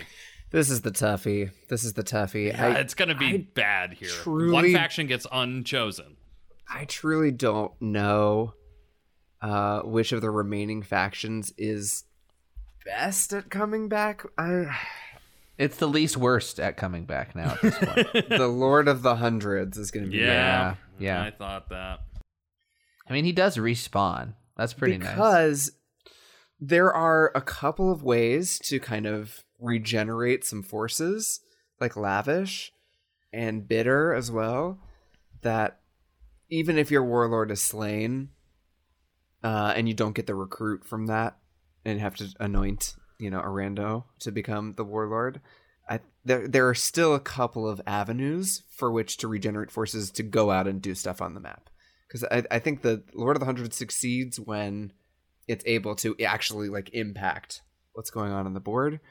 Uh, and they have a couple of like minor ways to build up strength that I think would be really valuable in a comeback scenario. Yeah, I have no contest of that. I guess why why is he where he is on the list? Is it because it's dependent upon him having some of those cards ready, like and actually usable? It's I just think it's a scoring tempo thing. Right. If you're behind in your scoring tempo, the Lord of the Hundred scores on a pretty regular pace, couple of points a turn. It, it can very quickly become the case that there's just not enough time realistically left in the game for you to make your way back. It's also a hard sell to be like, hey, y'all need to like start moving and battling each other. And they're like, you're the Lord of the Hundreds. you know what I mean? If you're down in warriors, then it's really tough. If you're down in cards, it's tough. Yeah, if you just don't get out to a good start, it's hard to come back with the Lord of the Hundreds. It really is. Yeah. All of these, uh, the last four factions are, it's a tough road. Did you say one's going unpicked because we're only doing three each? Right. Right, right. One will be the biggest loser when it comes to comebacks. The and least I- comebackable. the least comebackable. And I know it's going to be between two because I have the next pick. All right, here we go. With my last pick, I am choosing. You guys have predictions about what I'm going to choose? Uh, I assume you're gonna. I do think you're gonna go with the Corvids. Corvids. Yeah, I am going with the Corvids.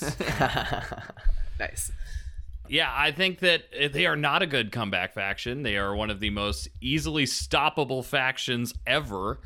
Um, however, kind of what they need is to be forgotten about. So it kind of plays into the tactics. Like if we're talking about like, ooh, playing from behind and doing all this stuff, a Corvid player already knows how to do That's this. true. You know, they've been doing this the whole time anyway, uh, which kind of makes it like if you get checked as the Corvids, it's like even harder to come back from. So this is why it's a a bottom three choice for sure. But decent crafting. You craft first thing, uh, so it can be surprising what you. I guess you have to telegraph it ahead of time, but like you know that move where it's like somebody plays false, crafts false orders, and then immediately uses it, where you're like, what? um, so there's a couple of those, and I think that people will forget about you, let you flip for a bunch of points, and maybe you can get into contention. I don't know. It's so hard. Like it takes so long to get the plots going. It takes Yeah. so freaking long, especially when you have no crows around Mm-hmm. to like let them be unharassable. yeah. You know, Yeah, I mean, I think if in terms of making your own luck, I do think the Corvids are pretty good at that. I just think that they are their warriors are trying to do too much. hmm And so if you want to score points, you can't impact the board very much. And if you want to impact the board at all, you can't score points. Yeah. And so as you you really are banking on people just kind of forgetting that you exist and like leaving you alone. In some It's your games, only that- move. is totally what happens. I just think that the um, easy mistake to make is to try and be be too overt with Mm-hmm. the covert faction. for sure. yeah. They th- the fact that they can recruit the way they do, where they go to four clearings, right, of a suit. That's that's Right. why they're at the top of the bottom. I think because they I have the option to get to places. Oh, absolutely. I can- yeah. I can see them setting up a swing turn. Yeah, it's Oh, yeah. kind of easier for them than a lot of other players or a lot of other factions to set up at least because they have that flexibility of deployment. I mean, what we talked about in making a comeback is very similar to what we talked about in the Corvids guide. The issue here is that if we're going with the premise of they've been checked already, Beyond Is just being their own faction, right, right, already you're the Corvids. you're been checked by the rules, bro. It's called exposure. That's your biggest check. yeah. All right, Jake. Uh, who are we gonna take and who are we gonna crown the least comebackable faction? yeah, these are both a real struggle when you think about Yeah. dire situations for them. I think I'm going to choose the lizard cult. I don't blame you for either choice, for sure. Yeah, I think most of my reasons lie on why the Marquise is such a problem. yeah, yeah, yeah.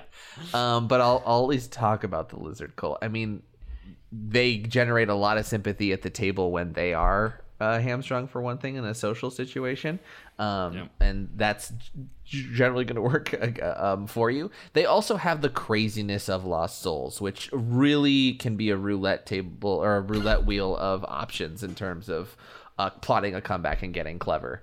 Everything else is vulnerable, but l- unlike the cats, they don't have to really set up a specific blueprint uh, of of connected clearings. They can kind of exist in a couple different places and re-find h- footholds around the map and kind of be left alone ideally. That's not something that cats can do.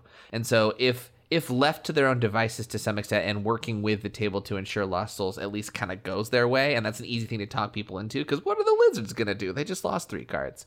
Then you might be able to find a way back into relevance. Yeah. It's tough. It's a tough call i between mean i'm trying to two, convince myself sure. as i say it you guys I think arguments for the lizards is like the idea that when people kill your warriors, they become acolytes and then gets you special powers. Uh, I guess that's cool. I mean, I'm assuming if you have a lot of acolytes, you're not really too hamstrung at that point, right? I don't if if people take away your gardens, Yes. like I think we talked about this. Like how many lizards have to die for you to get two gardens? If the outcast is not hated, it's six, and that's to have two undefended gardens. So it's like, unless there's a lizard massacre, which again is bad, then you can't really rebuild. You really have to wait till it's hated, and then it's only four, and then you you know, then you still you can't recruit with acolytes. You can only convert. So now you're talking about going into enemy territory to put these gardens down. Anyway, lizards are tough for that. I think what also makes it tough is like you're gonna get acolytes, and then everyone's gonna go. Hold on, we have to make the the outcast rabbit so that you can turmoil the birds. And you're like, I need points. I'm not going to turmoil the birds. You know what I mean? You have to really put in those when we talk about denial and I'm not going to help. Everyone assumes that the lizards are going to help at some point, and if you're behind, you can't. Well, I feel like there's a lot of street credit with them about saying I literally can't help because of lost souls. Like you can always mean, whine about that. Like that's the thing. I, I guess that's maybe that's why I lean towards them more. Is also just the Yeah. social aspect, which I didn't get into. You know, they Right. Everybody kind of feels sorry for them in their situation. They have a lot of excuses as to why they can't get stuff done. Yeah, hundred percent. You need to hit so and so, and like, why aren't you helping? I'm the lizard, lizards, yeah. right? Mm-hmm. Yeah, yeah, yeah. I love using that. It's one of my favorite things to say in Root.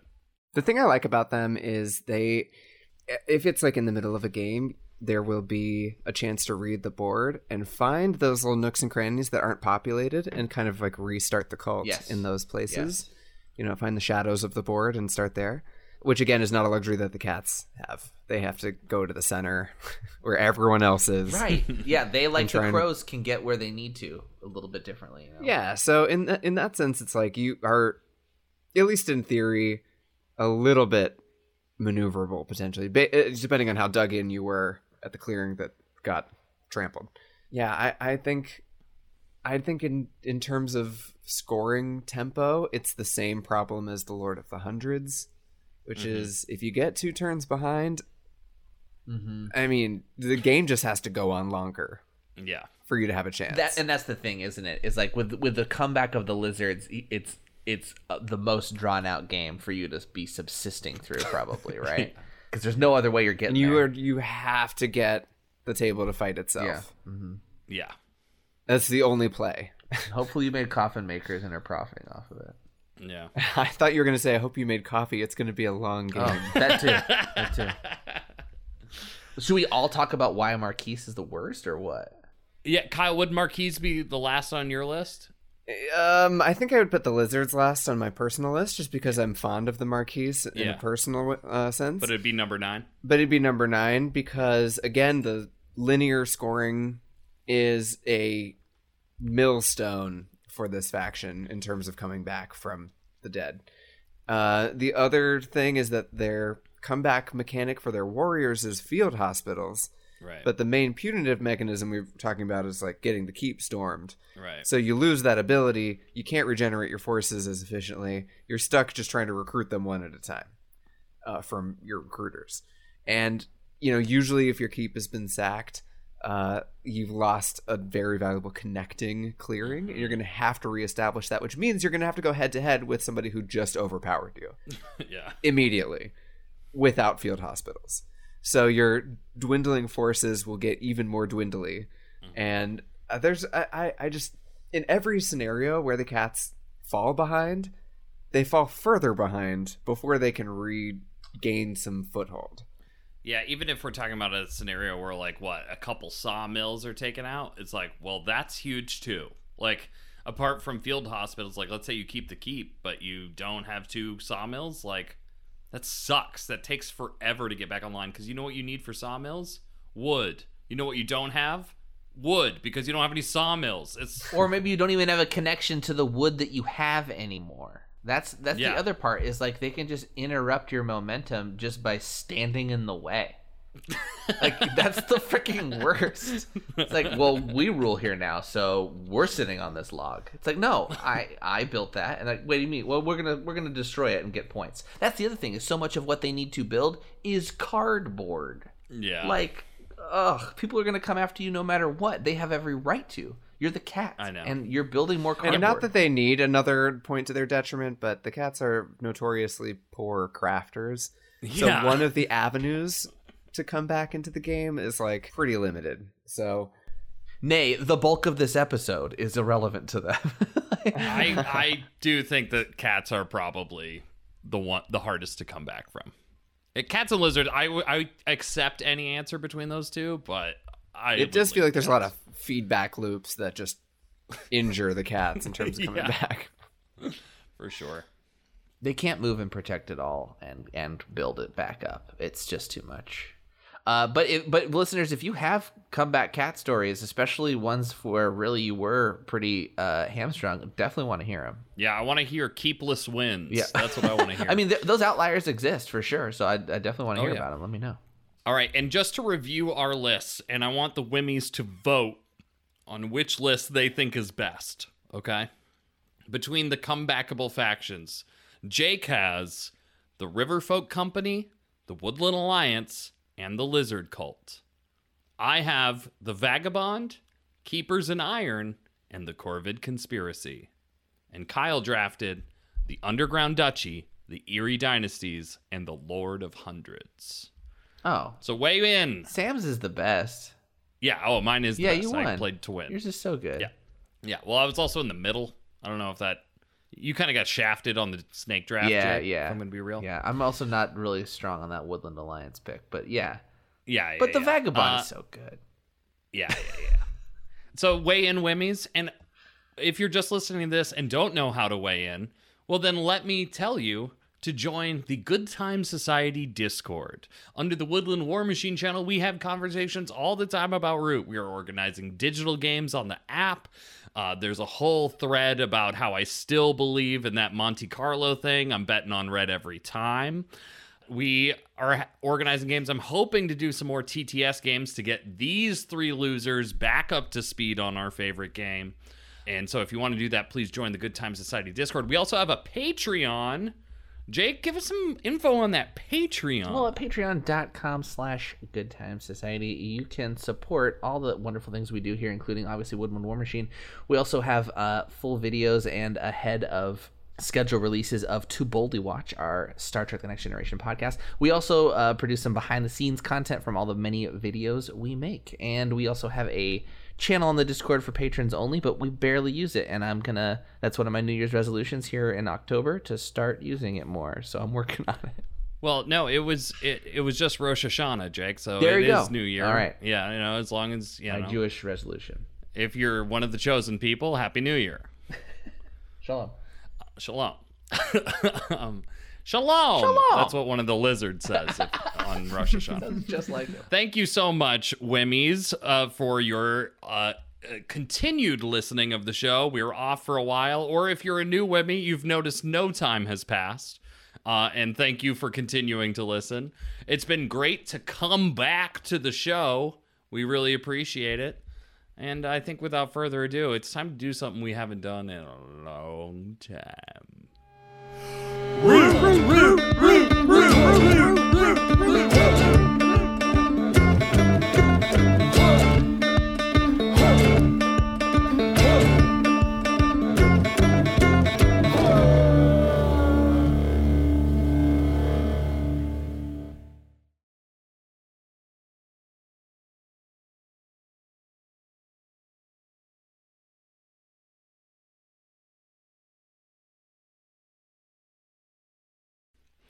And that that transitions right into the second stage, which is anger. You know? Um you're you're going to want to show some sass here, okay? Let the table know that their actions Wait, did I already say that? Yeah, you read this. Oh, I read anger when Yeah, I was reading bit. denial. You were doing it so smoothly. I was like, I don't see this in denial, but it's so fluid. Shit. All right, here we go. Here we go. Sorry. Let's talk about denial. Okay, we're denying help from the board. Use as much of that as you can. All right.